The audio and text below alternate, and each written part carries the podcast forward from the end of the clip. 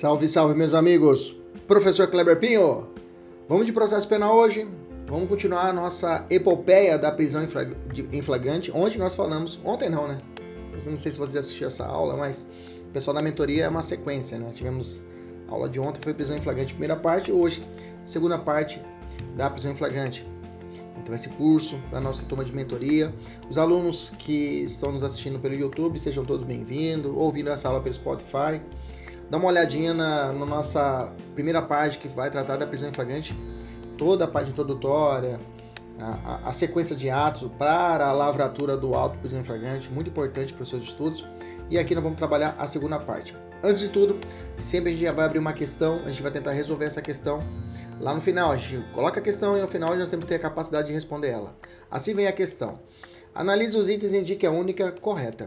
Letra A. A autoridade somente poderá conceder, a autoridade policial somente poderá conceder fiança nos casos de infração cuja pena privativa de liberdade máxima não seja superior a seis anos. Letra B. Depois de prestada a fiança, que será concedida dependendo de audiência do Ministério Público este terá vista do processo a fim de requerer o que julgar conveniente. Letra C. É permitida a realização por videoconferência das audiências de custódia previstas nos artigos 287 e 310 do CPP e na Resolução 203 de 2015, ok? Discussão a critério do plenário do CNJ. Letra D. Na audiência de custódia, ao entrevistar o preso, o juiz deverá abster-se de formular perguntas com a finalidade de produzir provas sobre os fatos objeto do auto de prisão flagrante, mas deverá indagar acerca do tratamento recebido nos locais por onde o autuado passou, antes da apresentação à audiência, questionando sobre a ocorrência de tortura e maus tratos. Bom, para responder essa questão, né, temos que saber a respeito da aplicação da fiança, quem pode aplicar a fiança, qual o limite para poder é, se aplicar a fiança, nós temos que saber a respeito do procedimento da aplicação da fiança, temos que falar a respeito da audiência de custódia. Então, basicamente, esse é o nosso eixo hoje. Nós vamos encerrar a prisão em flagrante e vamos entrar em dois assuntos que são atrelados diretamente à prisão em flagrante, que é o arbitamento de fiança e a parte de, da audiência de custódia. Beleza? Vamos lá. Então, primeiro, vamos começar já. É uma continuidade, por isso que estamos aqui 4.3, tá? é uma continuidade do raciocínio anterior, da aula anterior. Então a gente está continuando e vamos falar a respeito do flagrante nas infrações de menor potencial ofensivo.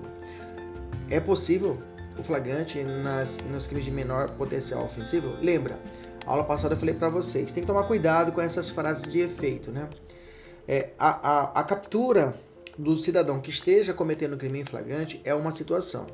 Agora, a lavratura do auto de prisão em flagrante é outra situação ok? São coisas distintas.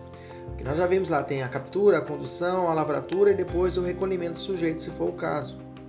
São as fases do, do, da lavratura do prisão em flagrante, a fase da sequência de atos ali, ok? Então vamos estudar, vamos entender.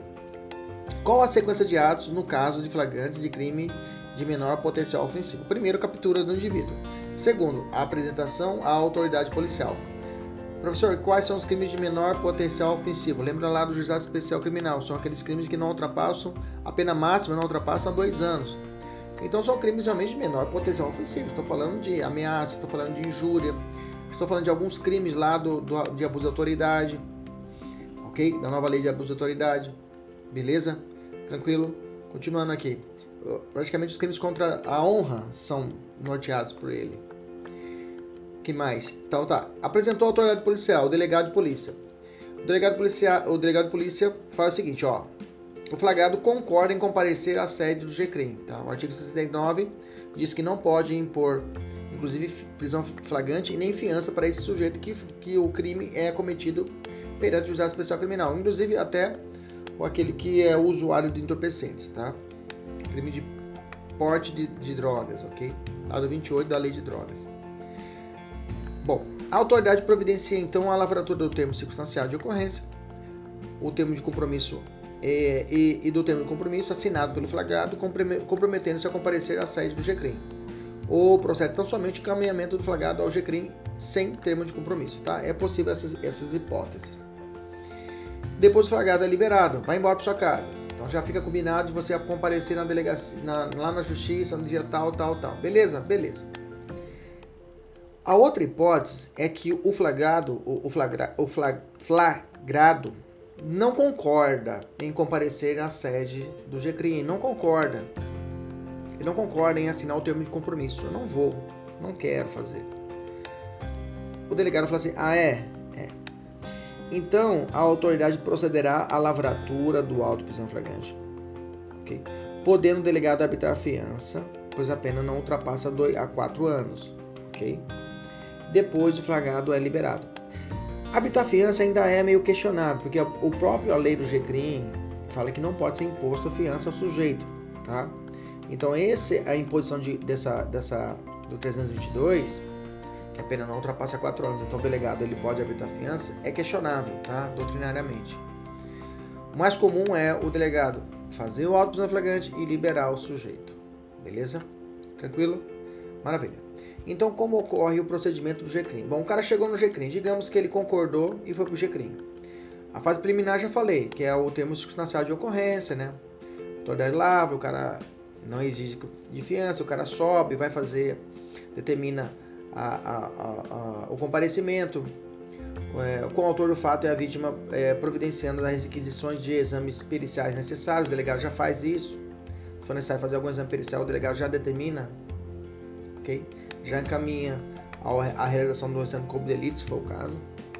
O autor do fato que após a lavratura do termo for imediatamente encaminhado ao juizado ou assumir o compromisso, não se imporá prisão em flagrante nem fiança. Já falamos lá em cima. Ok? Só, como eu falei, esse está entre parênteses, viu gente? Esse é um posicionamento minoritário quanto a isso. Eu vou até deixar vermelho ele e vou diminuir ele, tá?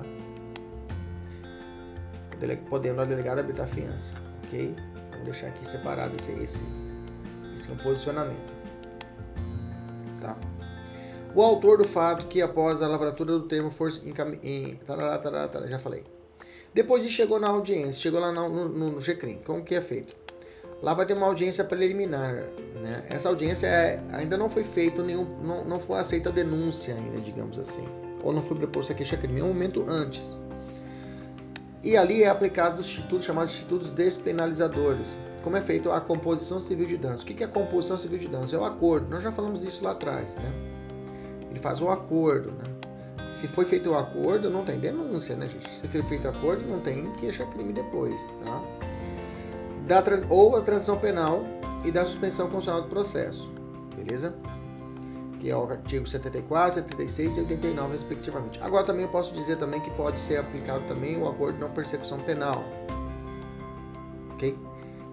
Pena não pode superior a 4 anos, a pena máxima não pode superior a 4 anos. Ok?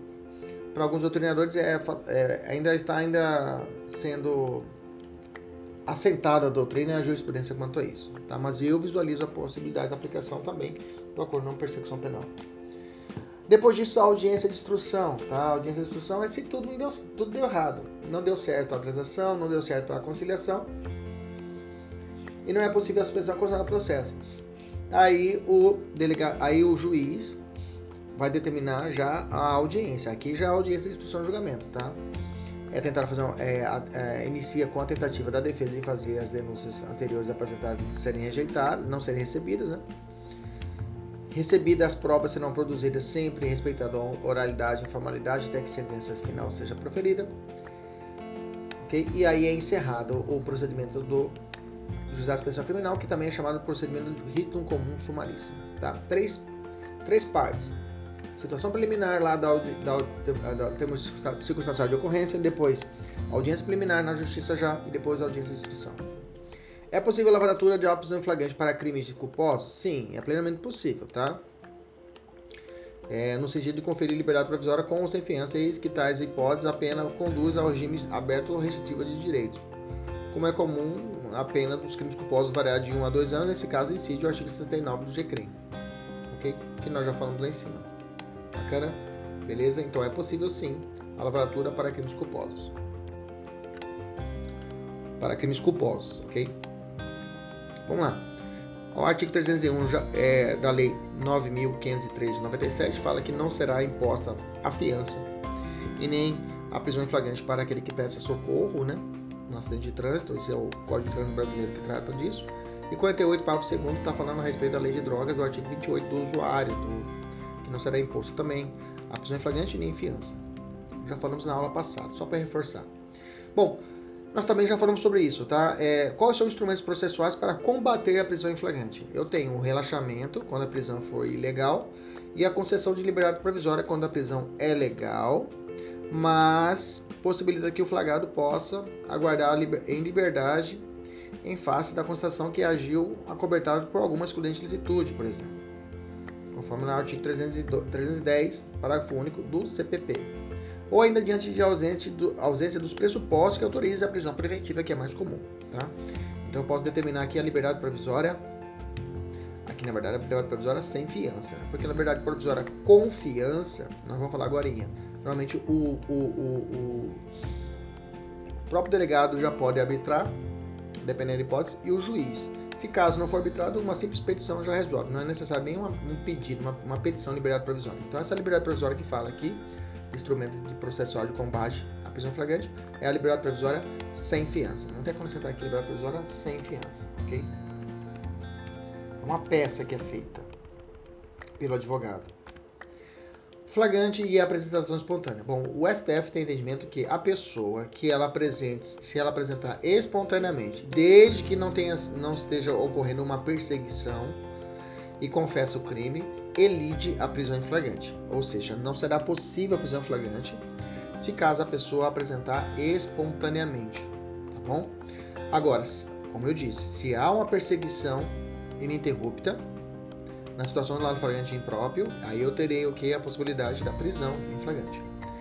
Liberdade provisória com fiança. Vamos falar sobre a, com a liberdade provisória com fiança. Primeiro de tudo, existem crimes que não cabem fiança. Não, existem crimes que não cabem a liberdade provisória com fiança. Tem alguns crimes que não são, não é possível a aplicação da fiança. De cabeça, quais são os crimes que são inafiançáveis, professor? Ok? Quais são os crimes que não é inafiançáveis? E já vou te dar um segredinho agora, tá? Quais são os crimes que não são inafiançáveis? Vamos botar aqui, ó. Crimes ina. Ok? Eu tenho hediondos. E aí os equiparados 3T, tráfico, tortura e terrorismo. Tráfico, tortura e terrorismo, ok? Eu tenho racismo, e ação de grupos armados. Ok? Esses são chamados crimes inafiançáveis. Professor, uma vez eu vi no Estatuto do Desarmamento, é inconstitucional. Tá? É inconstitucional. Já vou matar na... É inconstitucional. O Supremo já falou que é inconstitucional essa possibilidade lá do Estatuto do Desarmamento. Tudo que, que não tiver na Constituição ali, estabelecido no artigo 5 é inconstitucional. Crimes inafiançáveis são esses: hediondos, terrorismo, tráfico e tortura, 3T, que são equiparados para o CESP, né? racismo e ação de grupos armados. Bacana, tranquilo, maravilha. Mas a pergunta é: cabe liberdade provisória para esses crimes? Cabe liberdade provisória para esses crimes, mesmo sendo inafiançáveis? A resposta é sim. Tá? Vamos botar aqui inafiançável. A gente coloca em paredes para ficar melhor. Cabe liberdade provisória, por exemplo, um crime de racismo? Sim ou não? Sim, cabe. Eu vou te dar um segredo. Existem duas espécies de liberdade provisória. Eu tenho a liberdade, liberdade provisória sem fiança e eu tenho a liberdade provisória com fiança. A liberdade provisória com fiança, ok? Ela pode ser dada, pode ser conferida para qualquer crime. Okay? A liberdade provisória ela pode ser conferida para qualquer crime, inclusive os inafiançáveis, inclusive, inclusive os inafiançáveis. Quem fala isso? O Supremo. Tá? O Supremo já falou isso. Ok? Só... Tá aqui. Ok? Tá aqui. É possível a liberdade provisória crime inafiançável? Sim. Okay? Vale ressaltar que o Supremo entende que, mesmo o crime sendo inafiançável, é possível a concessão da liberdade provisória sem fiança, quando, por exemplo, não estão presentes as situações que se pode aplicar a prisão preventiva. Ok? Eu olho para o 321 e ah, não é possível aplicar a prisão preventiva nesse caso, então não tem o porquê não conferir esse sujeito a liberdade provisória. Ele não vai atrapalhar a ação penal, não vai garantir, vai, não vai atrapalhar a ordem pública, ok? Para garantir ordem pública, garantir ordem econômica, ok? Não vai atrapalhar a instituição processual penal, não vai fugir do Brasil, então aplica ele então a liberdade provisória sem fiança, ok? Beleza? Então vamos falar da liberdade provisória agora com fiança. Vou até trocar de lado, vou botar essa daqui aqui em cima, fica mais fácil, ok? Fica mais mais inteligível. Vamos botar aqui em cima. Aqui, pronto. Aí fica mais inteligível. Bacana. Agora vamos descer. Liberdade provisória, confiança. Agora constitui o quê? Uma garantia prestada pelo indiciado ou pelo réu em prol da sua liberdade. Traduzindo, em letras miúdas, a liberdade provisória com fiança, né? a fiança em si que a gente vai estudar agora, ela é diferente, por exemplo, da fiança lá do direito civil. A fiança aqui também vem do verbo latino fiducia. Fiducia vem de confiança. Só que aqui no direito processual penal, eu pago para não ficar preso. Essa é a concepção da fiança aqui no direito penal. No direito penal, a fiança é pagar para não ficar preso. Diferente da fiança lá no âmbito do direito civil, que lá no âmbito lá a fiança vem a ideia de confiança. Se você não pagar, alguém vai pagar no seu lugar, né? O contrato de fiança do FIES, né? Muitos acadêmicos conhecem muito bem esse contrato, esse contrato de, de financiamento do FIES que tem o fiador, né? Era, era meu, meu tio foi meu fiador, coitadinho, sofreu tanto, mas deu tudo certo, graças a Deus. Qual é o momento de aplicar a, a qual é o momento de aplicar a a fiança. A fiança pode ser aplicada a gente em qualquer tempo, tá? Desde que seja antes da sentença. Tá? Já foi cobrado em prova, olha essa prova aqui do delegado. A fiança somente poderá ser prestada durante o inquérito. Errado, tá? A fiança pode ser realizada a qualquer tempo, desde que seja antes da sentença condenatória. Beleza? Tranquilo, vamos avançar.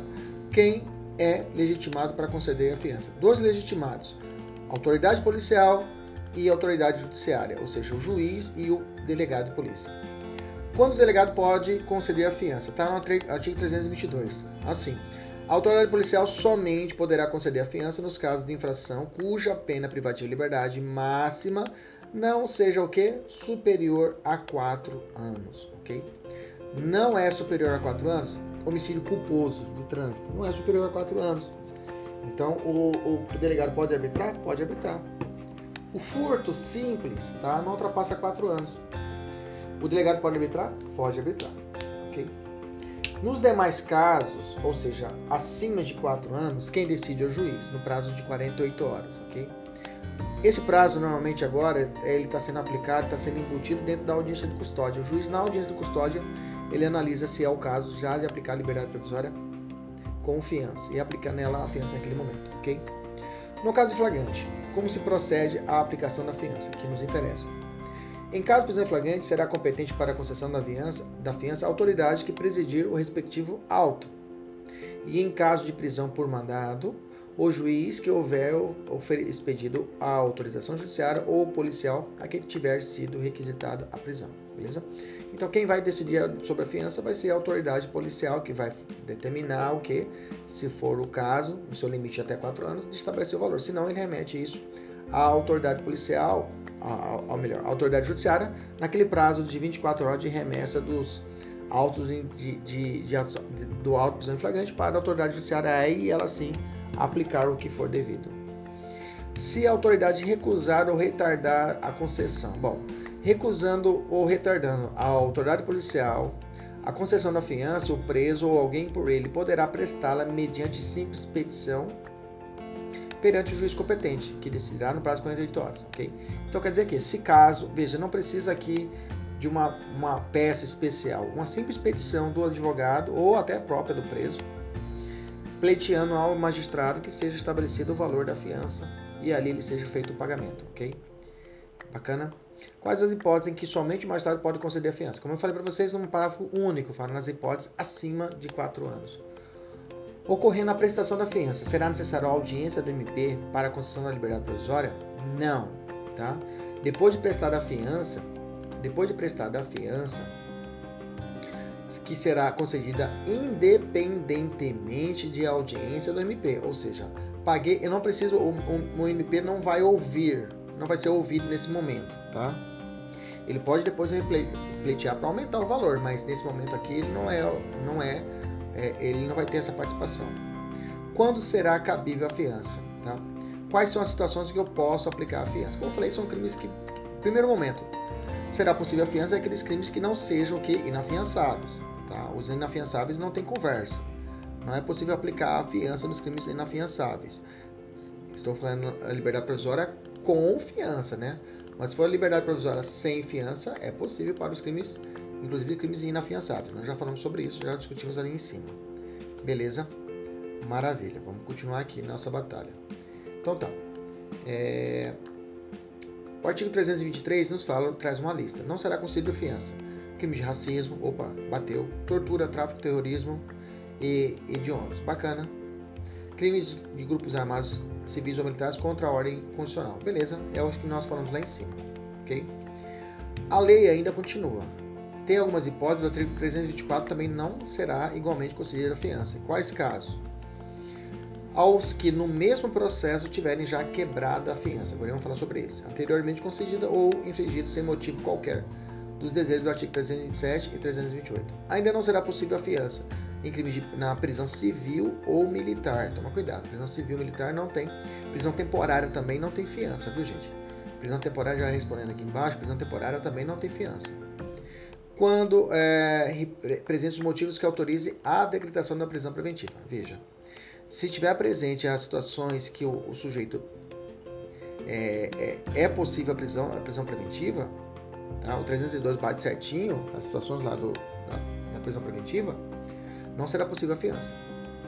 Interessante até, teve um caso em que o sujeito, é, é, um senador da República, você sabe, o senador da República nós falamos ontem, ele só pode ser preso por crime flagrante delito de crime inafiançável, né?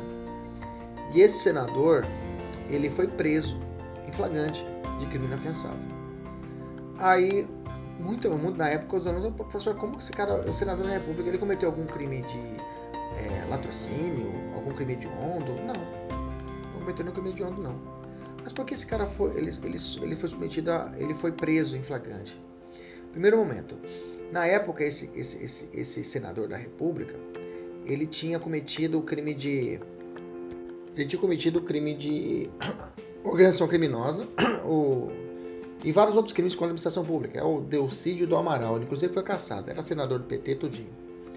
Naquela época, o procurador da República falou o seguinte: bom, crime flagrante delito. O crime de organização criminosa é crime permanente? É. Cabe flagrante em qualquer momento? Cabe. Bom, então já bateu o primeiro requisito. Mas o crime, professor, falado para ele, com as delegado, procurador-geral da República, o crime dele não é inafiançável. Mas olha lá, vai no artigo 324, vai no inciso 4. Ele fala aqui que não será igualmente concedido fiança, ou seja, quer dizer que o crime é inafiançável. Você está comigo? É. Então ele traz algumas hipóteses, por exemplo, prisão civil é inafiançável, não cabe fiança, porque também não se acaba, não se aplica, ok? Ele cometeu prisão civil? Não. Mas veja, a, a situação criminosa dele é tamanho, dele estar tá comandando essa organização criminosa e está dilapidando os bens públicos ainda na vigência do seu mandato,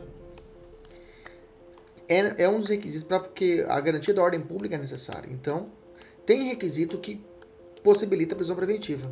Então, nesse caso, esse crime, além de ser possível flagrante por ser permanente, ele não se, ele não é não, ele também é inafiançável por força do 324, inciso 4, porque estão presentes as situações para decretar a prisão preventiva. Então, se está presente, o crime não cabe o quê? Fiança. O crime é o quê? Inafiançável, ou seja, prisão flagrante, crime inafiançável do senador da República. Flor de lis, eu digo a você, eu digo a você, a Flor de Lis, agora, deputada, também se enquadra na mesma situação. Ela está sendo enquadrada por organização criminosa, estão plantando isso para ela. Orga... Fica esperto, daqui a um tempinho vão determinar a prisão dela. Organização criminosa, tá? Cometendo crime de organização criminosa. Aliás, deveriam ter feito já isso antes, né? Quando ela estava cometendo o crime, o crime permanente, estava organizando para poder cometer homicídio e ainda continua cometendo o crime. Talvez tenha excedido pelo fato que, que eles falou, ah, se organizou só para poder cometer o crime de é, homicídio. Mas se surgir algum outro crime em que impera ainda uma organização criminosa por ela, beleza? E as situações estão presentes que devem ser, estar presentes por uma decretação de prisão preventiva, vai ser possível o flagrante dessa deputada. Beleza? Mas isso é uma outra conversa. Vamos continuar. É possível estabelecer fiança na prisão temporária? Já falei que não. Ok? Quais os passos para estabelecer o valor da fiança? Primeiro ponto, verifica-se os parâmetros. O 325 vai falar a, é, a, a, o valor vai ser de 1 a 100 salários mínimos, quando se tratar de infração que cuja pena privativa de liberdade, no grau máximo, não for superior a 4 anos, ou seja, delegado de polícia, ele é competente. E de 10 a 200 salários mínimos quando o máximo da pena privativa de liberdade combinada for superior a 4 anos. Aí estou falando do juiz, beleza? Então é isso aí, repetindo, o delegado vai ter de, de 1 a 100 salários mínimos, é, é, é claro, se o crime não for superior a 4 anos, o juiz de 10 a 200 salários mínimos, ok? Professor, como é que faz essa conta aí, se o crime inclusive for superior a 4 anos? Como é que faz essa conta aí? Bom, então primeiro ponto, verifica os parâmetros, depois, porque o, o, o, juiz tem que analisar, e o delegado tem que analisar as condições financeiras do indivíduo, tá? Esse é o segundo ponto. O 326 nos ensina, fala assim, olha, para determinar o valor da fiança, a autoridade deverá terá em consideração a natureza da infração, as condições pessoais de fortuna e a vida pregressa do acusado, as circunstâncias indicativas de periculosidade, bem como a importância provável das custas do processo ao final do julgamento. Bom, professor, mas eu já vi acima desse valor, tá? Fiança de um milhão. Deixa eu fazer uma conta de padeiro para você aqui. Olha lá, vamos lá. Então, o delegado ele pode um salário, pode habitar um salário mínimo pode. Quanto que é o salário mínimo hoje? 1.045. Se for 100 salários mínimos, ele pode até 100 salários mínimos. Então chega a 104.500. Bacana? O juiz. O juiz pode, começa de bandeira, bandeira 2, né? 10 salários mínimos, 10.450, 10.450 a 209 mil reais. Bacana? Tranquilo? Beleza. Se caso for recomendável a situação econômica do preso, a fiança poderá ser três situações. O juiz pode revisar isso. Dispensá-la. O juiz vê que realmente não vale a pena, lá numa forma do artigo 350. Pode reduzir até o máximo de dois terços. Cuidado com essa fração que é perigoso em prova, dois terços. Ou aumentá-la em até mil vezes. O, inclusive o juiz pode aumentar até a dele, tá? Até a dele ele pode ser revisado, ele pode aumentar também, não tem problema nenhum. Pode revisar e falar assim, ó, estabelecer muito pouco, quero aumentar mais. Então, se tem uma, um parâmetro, uma fiança pode chegar, sei lá, o máximo que o juiz pode dar 209 mil, então ela pode chegar a 209 milhões, se ela for aumentada mil vezes. Se você pensar que o juiz, e seguir essa corrente, que o juiz possa revisar o seu próprio valor, ele pode voltar atrás e determinar um novo valor da fiança. Então, ela pode chegar ao valor de 209 milhões ok? Beleza? Já tivemos é, é, algumas fianças pesadas aqui no Brasil quanto a isso, tá? Beleza? Maravilha. Não chegando nesse extremo, mas já tivemos. De um milhão, dois milhões, nós tivemos aqui no Brasil. Obrigação decorrente da fiança. Qual é a obrigação decorrente da fiança? A fiança tomada por termo obrigará o afiançado a comparecer perante a autoridade. Isso é uma condição sine qua non. Ele vai ter que comparecer perante a autoridade de polícia ou o judiciário, ok? Todas as vezes que foi intimado para atos de inquérito e a instrução criminal e para o julgamento, quando o réu não comparecer, a fiança será havida como quebrada. Então pronto. Então quando que terei a fiança quebrada? Quando o réu não comparecer aos atos processuais, aos atos instrutórios do inquérito policial, policiais devidamente intimado, ok? Ele é obrigado a comparecer.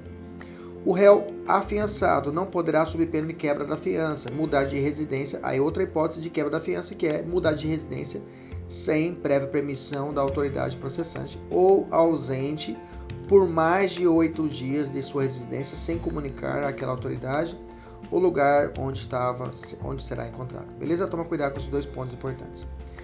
Prestação da fiança. Depois de prestar a fiança, quem será será concedida independentemente da audiência do Ministério Público. Tá? Quando nós falamos isso lá em cima. Prestação de fiança não precisa, prestou a fiança não precisa da audiência do aval do Ministério Público. Beleza? Ele terá vista e poderá requerer o que for conveniente, inclusive aumentar o pedido do, valor da fiança. Quais são os bens passíveis de fiança? Ué, professor, não é só dinheiro? Não. O próprio CPP indica alguns valores que podem ser é, é, é, colocados como fiança que deverão, deverão ser devidamente avaliados. Vamos lá. A fiança que será sempre definitiva consistirá em depósito de dinheiro, pedras, objetos ou metais preciosos, título da dívida pública federal, estadual, municipal ou em hipoteca inscrita em primeiro lugar. A avaliação de imóvel, de pedras, objetos, metais preciosos será feita de forma imediata por perito nomeado pela autoridade. Então, o perito vai analisar quanto que vale esse imóvel, a pedra. Quando a fiança consistir em calção de título da vida pública, o valor será indeterminado pela sua cotação em bolsa, sendo nominativos exigir-se a prova que se acha no nível de ônus. 348 fala: nos casos em que a fiança tiver sido prestada por meio de hipoteca, a execução será promovida no juízo civil e não no juízo criminal. 349. Se a fiança consistir em pedras, objetos ou metais preciosos, o juiz determinará a venda por leiloeiro ou corretor. Beleza? Maravilha. Como ocorre o recolhimento da fiança? O valor que, que consiste na fiança será recolhido à repartição arrecadatora federal ou estadual ou entrega ao depósito depositário público, juntamente com os autos respectivos conhecimentos. Okay? Repartição arrecadatória. Normalmente é, é emitido é, um documento para que possa ser realizado o recolhimento da fiança. Normalmente os tribunais têm um sistema que você entra no site do tribunal e expede a guia de recolhimento da fiança, tá? Tem um site aí você clica e você recolhe o valor da fiança, ok? É... Beleza. Qual a destinação do valor da fiança? Ah, pessoal, a fiança vai para a vítima? Não. O dinheiro, o objeto com a fiança virão para pagamento das custas da indenização, do dano, da prestação pecuniária e da multa se o réu for condenado, tá? Custas da indenização do dano, tá? É, não é assim, não é, não vai em dinheiro para a vítima, ela pode ser destinada ao pagamento da, ao a, a ressarcimento dos danos mas não vai dinheiro para a vítima. A vítima não sai com dinheiro no bolso, como se fosse uma, uma ação de reparação de danos, ok? Quando ocorre o chamado reforço da fiança, está no artigo 340. Será exigido o reforço da fiança quando a autoridade tomar por engano fiança for suficiente. Nós já vimos lá em cima que ela pode ser aumentada até mil vezes. Quando houver depreciação no material ou perecimento do bem hipotecado, quando for inovada a classificação do delito, ok? Então, nessas três hipóteses, é necessário o reforço da fiança. Caso o reforço não seja prestado, qual a consequência? A fiança será considerada inidônea, ou seja, sem efeito, que implica, que implica a restituição do valor que o cara pagou, da pessoa pagou, sem descontos, mas o réu será recolhido à prisão, ok? Quando ocorre a cassação da fiança, a fiança que se reconheça não ser cabível na espécie será cassada em qualquer fase do processo. Exemplo: delegado, de, delegado que habita fiança em crime de estelionato, estelionato de 1 a 5 anos. O juiz pode caçar e arbitra novo valor. Que cassação é quando a fiança é determinada de forma incorreta. Será caçada também a fiança reconhecida a existência de delito inafiançável, no caso de inovação na classificação do delito. Aqui, por exemplo, o juiz arbitra a fiança do artigo 121, homicídio simples. Depois, o MP denuncia por qualificado e realmente descobre que há uma qualificadora. Nesse caso, não cabe fiança de crime, não, crime é, homicídio qualificado por ser crime hediondo. Nesse caso, será cassada. Então, cassação de fiança é toda vez que a fiança ela foi arbitrada de forma equivocada, errada. Qual a fiança que é quando a fiança é considerada quebrada? Fiança quebrada é a perda da metade do valor pago em prejuízo de ser facultar ao juiz a imposição de outra medida cautelar, até mesmo prisão preventiva. Por exemplo, o réu não comparece aos atos processuais que são determinados, descumpre medida cautelar que foi determinada pelo juiz, resiste à ordem judicial, pratica nova infração dolosa ou ainda muda de residência sem prévia permissão da autoridade processante ou ausente mais de oito dias, sem comunicar àquela autoridade o lugar onde se encontra. Nesse caso, a fiança será considerada quebrada, feitas todas as deduções previstas. O valor restante será recolhido ao fundo penitenciário na forma da Lei 346. Quebrada, não há como conferir nova fiança. Perdeu a chance, ok? Quando ocorre o perdimento de fiança, em ter expedimento, o valor da fiança se o condenado ou acusado não se apresentar para o início do cumprimento da pena definitiva imposta. No caso de perda de, da fiança, o seu, o, o seu valor deduzidas as custas e mais encargos e que o acusado estiver obrigado será recolhido ao fundo penitenciário na forma da lei.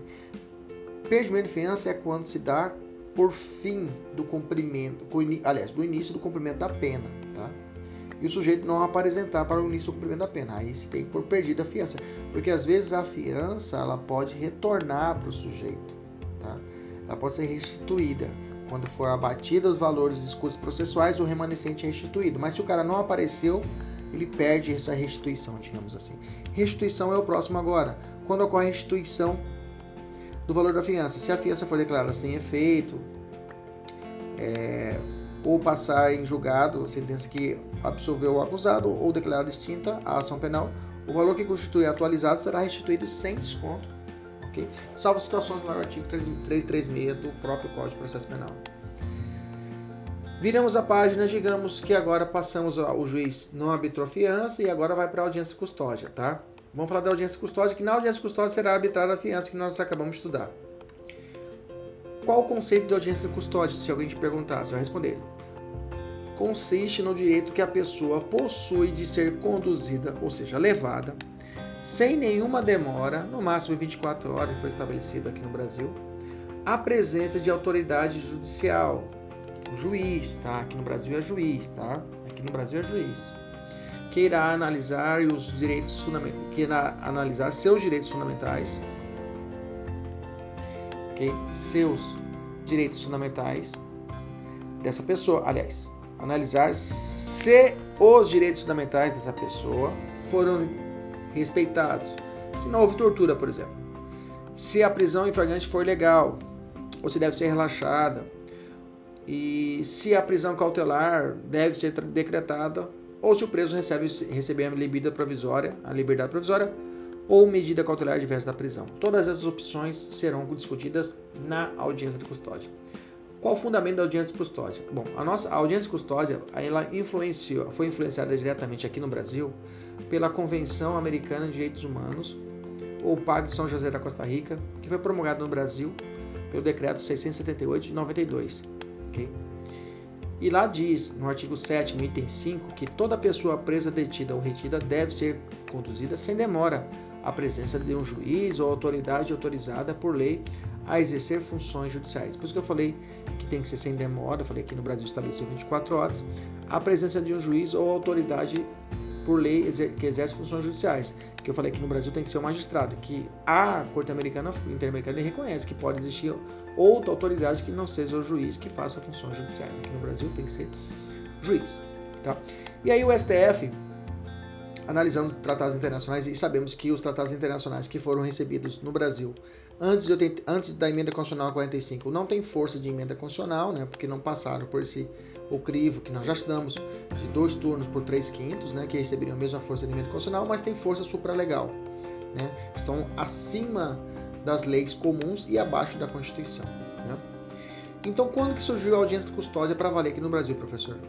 Em novembro de 2015, o STF ele julgou a ADPF, que é a Arguição de Descumprimento de Preceito Fundamental, que é uma ação que ela, ela, ela é inerente ao controle concentrado de constitucionalidade, proposta pelo PSOL, que questionava o estado de calamidade do sistema carcerário brasileiro.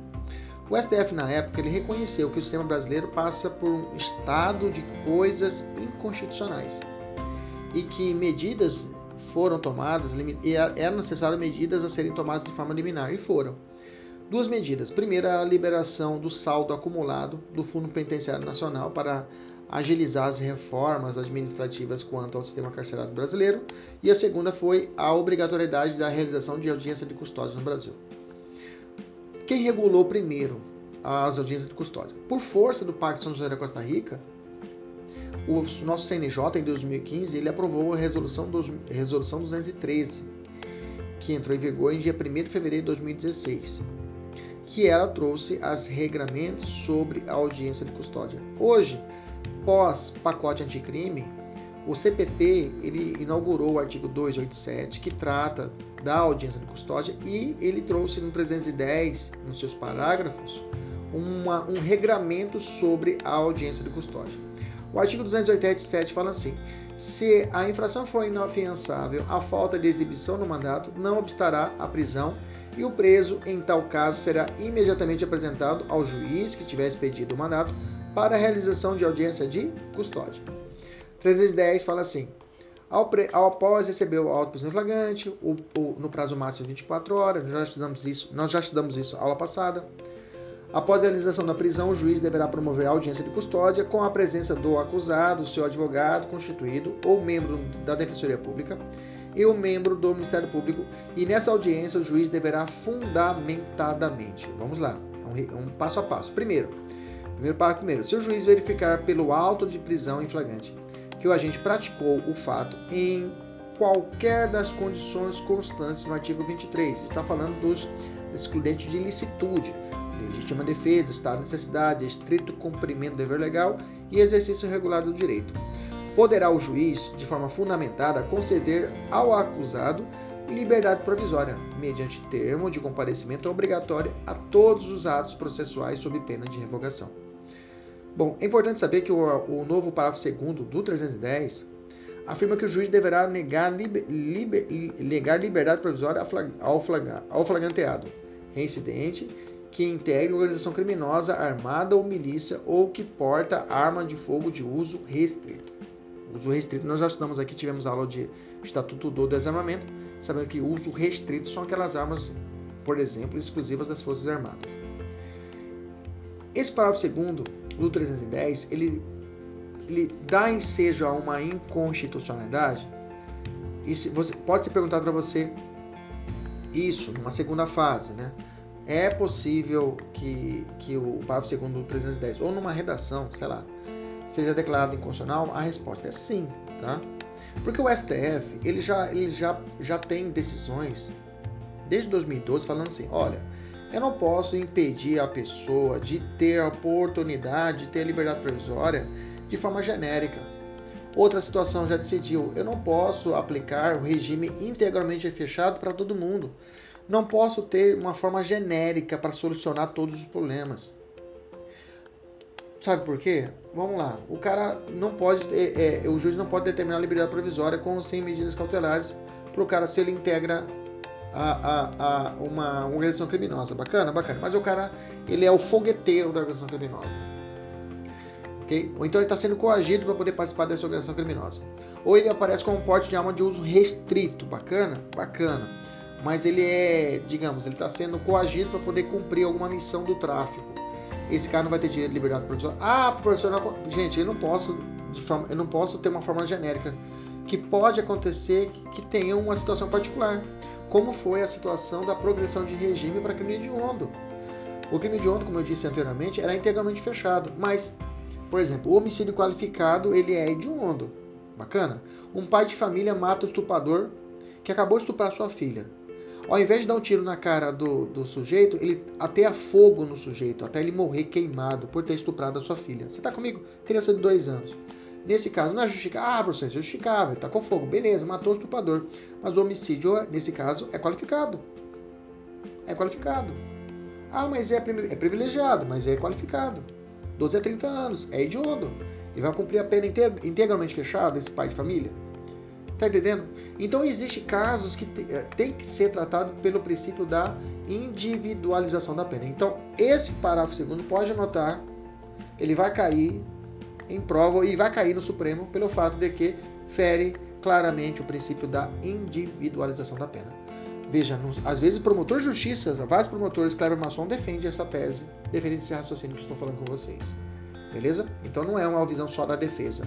Nós também, quem estuda também para a polícia, quem estuda para todas as áreas, tem que ter essa visão aberta. Aberta para a legalidade. Bacana? Vamos continuar. O parágrafo terceiro traz assim: a autoridade que deu causa sem motivação idônea à não realização da audiência de custódia, no prazo estabelecido no capo deste artigo, responderá de forma administrativa, civil e penal pela omissão. Bacana. Na realização da audiência de custódia é, é, em 24 horas, é, se não for realizada em 24 horas, seja a ilegalidade. O parágrafo 4 fala isso. Transcorrido 24 horas após o decurso do prazo estabelecido no caput desse artigo, a não realização da audiência de custódia sem motivação idônea ensejará também a legalidade da prisão. pela autoridade competente, sem prejuízo da possibilidade de imediata decretação da prisão preventiva. Só que esse parágrafo 4 ele está suspenso a sua aplicabilidade pelo Supremo, tá? Essa exigência da realização em 24 horas está suspensa pela, pelo Supremo com aquela decisão lá do ministro Fux de janeiro, que suspendeu vários dispositivos da, do pacote anticrime. Bacana? E agora, na época do Covid, professor, é possível realização de audiência de, de custódia? Mas antes disso, já estou antecipando, deixa eu ler antes aqui. A audiência de custódia deve ser realizada apenas em caso flagrante ou também nas demais tipos de prisão. Uma prisão política, a prisão política não, prisão eleitoral, crime eleitoral, crime militar, tem que ter audiência de custódia? Sim, tá? Sim. A resolução 2015, ela foi, ela, ela tem o artigo 13, fala, ela foi inovada esse artigo 13 que fala que deve ser realizado para qualquer espécie de prisão, tá? Todos os mandatos de prisão, todos os mandatos de prisão deverão conter expressamente a determinação que o mandato, estou lendo o artigo 3, parágrafo único da resolução 213 de 2015. A pessoa presa seja imediatamente apresentada à autoridade judicial que determinou a expedição da ordem de custódia, ou nos casos que forem cumpridos fora da jurisdição do juiz processante, a autoridade judicial competente, conforme a lei de organização judiciária local. Beleza? Inclusive o artigo 287, tá? Também indica que não há que não apenas a prisão em flagrante, mas também as prisões decorrentes de mandato. Estou falando de prisão preventiva, tá? Em seja a realização da audiência de custódia. Olha o 287. Se a infração for inafensável, a falta de exibição do mandato, opa, mandato está falando o quê? Prisão preventiva ou prisão temporária. Pela situação da pandemia, agora sim, do Covid-19, é possível a realização de audiência de custódia por meio de videoconferência? Não, tá? Resolução agora de julho de 2020, o STJ, o CNJ, estabeleceu que não pode ser realizada a audiência de custódia via videoconferência. Na verdade, antes do Covid, desde 2019, o Supremo já tinha entendimento que não era possível a realização de audiência de custódia via videoconferência. Bom, para poder fechar a nossa aula de hoje, deixa eu falar alguns pontos costumeiramente cobrados a respeito da audiência de custódia. Vamos lá se for preso com foro privativo. Privativo, está falando privativo de prerrogativa de função. Como é que faz?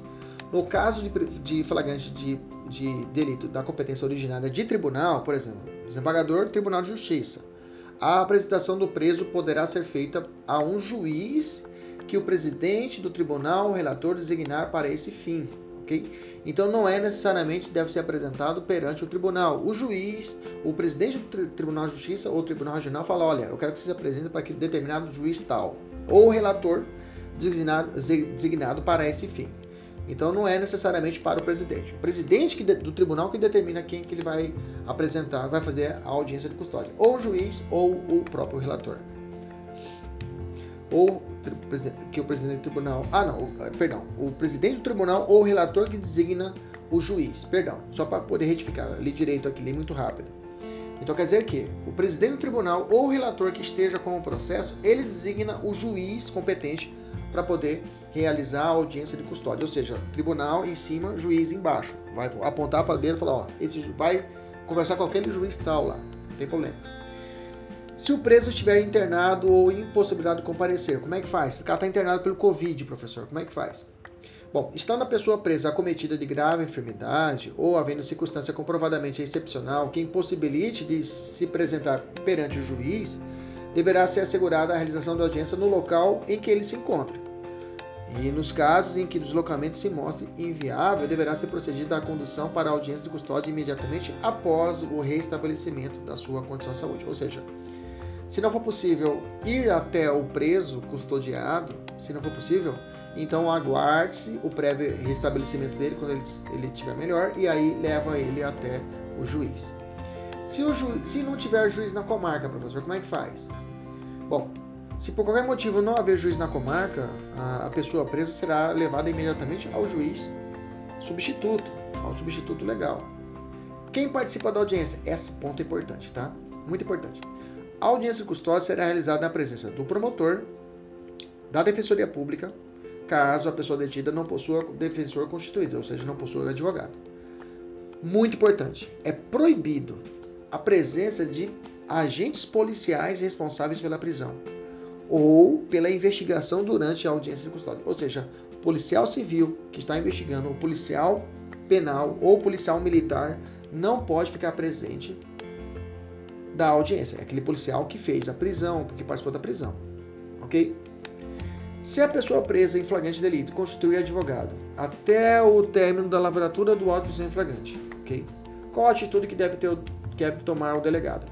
Ele constitui o advogado. O delegado deve deverá notificar por meios, meios mais comuns, telefones, WhatsApp, correio eletrônico, mensagem de texto, para que o advogado compareça na audiência de custódia. O custodiado tem direito a conversar de forma reservada com o seu advogado? Sim, claro, é, é, deve ser oportunizado ao, ao defensor, ao advogado, para que ele possa conversar com o seu cliente sem a presença de agentes policiais.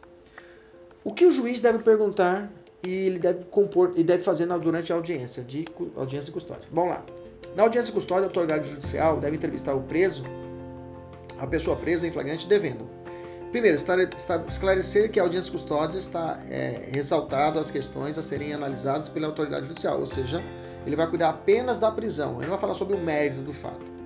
Assegurar que a pessoa presa não esteja algemada, salvo em caso de resistência, fundado em receio, perigo de integridade física própria, devendo de forma excepcional ser justificado por escrito, ok? Se realmente for necessária a sua algema.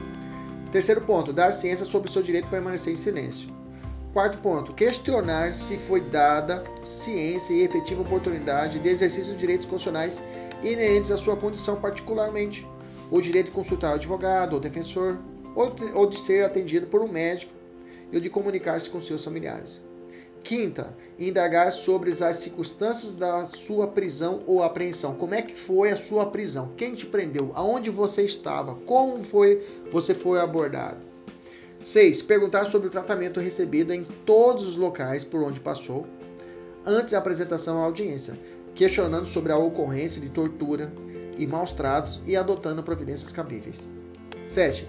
Verificar se houve a realização do exame corpo delito, determinando sua realização nos casos em que não tiver sido realizado, os registros se mostrarem insuficientes, a alegação de tortura e maus tratos se referisse a momento posterior ao exame realizado, o exame tiver sido realizado na presença do, de agente policial. Tudo isso, eu tenho essa situação que tem que ser realizado pelo juiz. Eu já vi várias vezes na delegacia, né? Acompanhando o preso, né? E aí, antes, antes de. há muito tempo já, tem um tempinho isso, o policial realizando, narrando o fato criminoso como condutor do flagrante na delegacia, ele chamou o meu cliente à época, falou: levanta a camisa aí. Aí, ó, não tem nenhuma machucado nele aí, então não bate nele. E mandou constar no, no auto prisão flagrante. Achei muito interessante esse procedimento da licitude do ato do policial. Bacana? Beleza? Tranquilo? Mas hoje isso tem, tem que ser feito o quê? Perante o juiz. Tá? Abster-se de formular perguntas com a finalidade de produzir prova para investigação ou ação penal relativas aos fatos objetos do auto prisão em flagrante. Ou seja, o juiz não vai perguntar sobre o mérito da questão, ele vai perguntar apenas se foram respeitados os direitos constitucionais do preso. Ok? Só isso, não pergunta. Se o cara falar assim, olha doutor, eu queria confessar que eu matei. Esse fato, essa confissão não valerá para o futuro processo judicial, não serve de nada. Então não se discute mérito aqui. Porque às vezes eu vejo alguns advogados que não estão muito preparados, começam a perguntar, é, querer informar na audiência de custódia a respeito do mérito. Não tem nada a ver, não se discute mérito ali. Beleza? Agora, pode fazer efeito se o cara falar assim, olha, me bateram na minha cara e causou essa lesão aqui.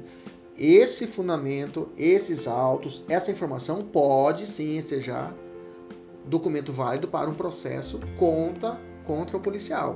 Aí tudo bem, beleza?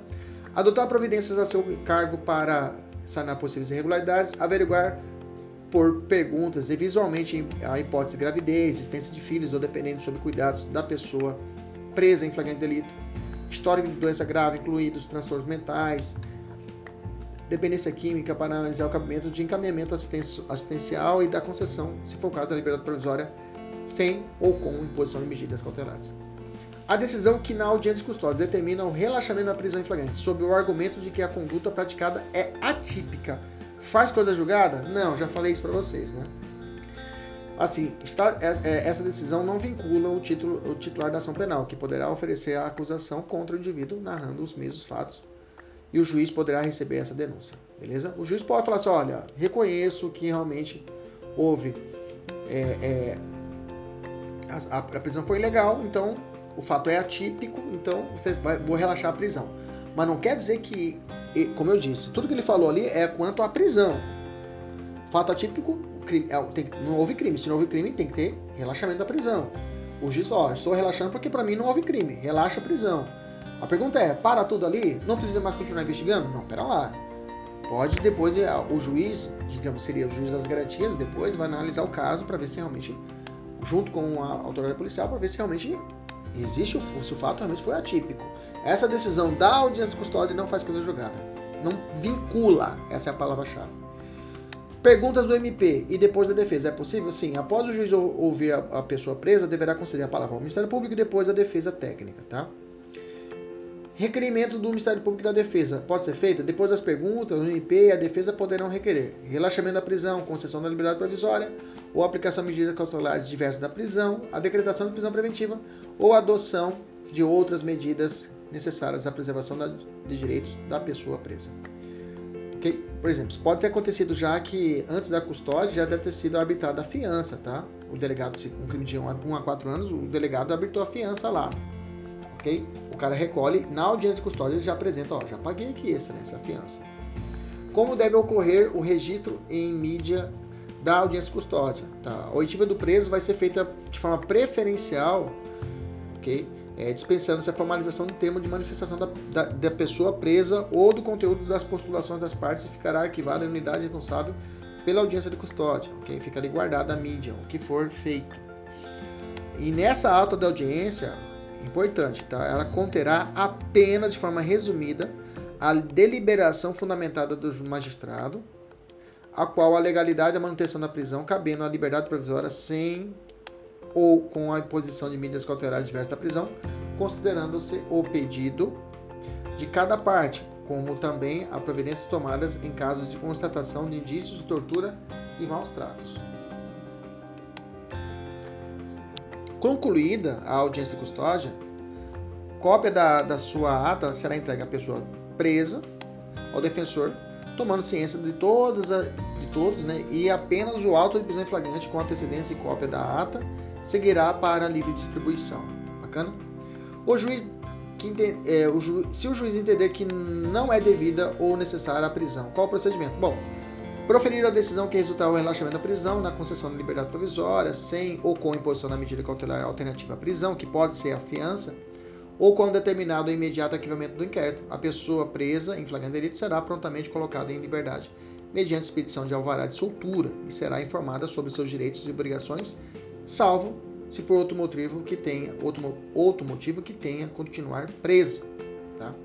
Se o preso declarar que foi torturado, Bom, havendo declaração de que o preso, a, a pessoa presa em flagrante, foi vítima de tortura, maus tratos, ou entendimento de, da autoridade judicial de que há indícios da prática de tortura, será determinado o registro das informações adotadas, as providências cabíveis para a investigação da denúncia e a preservação da segurança física e psicológica da vítima. Vítima agora que era o réu do crime, era o flagrante, flagranteado que será encaminhada para atendimento médico e psicossocial especializado.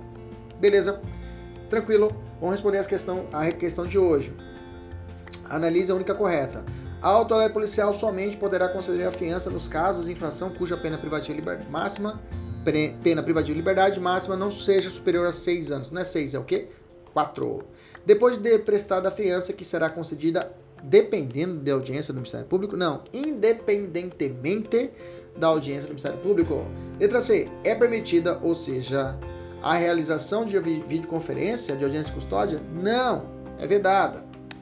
letra D. Na audiência de custódia, ao entrevistar o preso, o juiz deverá abster-se de formular perguntas com a finalidade de produzir provas sobre os fatos do objeto do auto de prisão flagrante, mas deverá indagar acerca do tratamento recebido nos locais por onde o autuado passou antes da, da apresentação à audiência questionando sobre a ocorrência de tortura e maus tratos. É isso aí, meus amigos. Hoje foi essa segunda parte da aula de flagrante. Um abraço, até a próxima, se Deus quiser e Ele sempre quer. Tchau, tchau.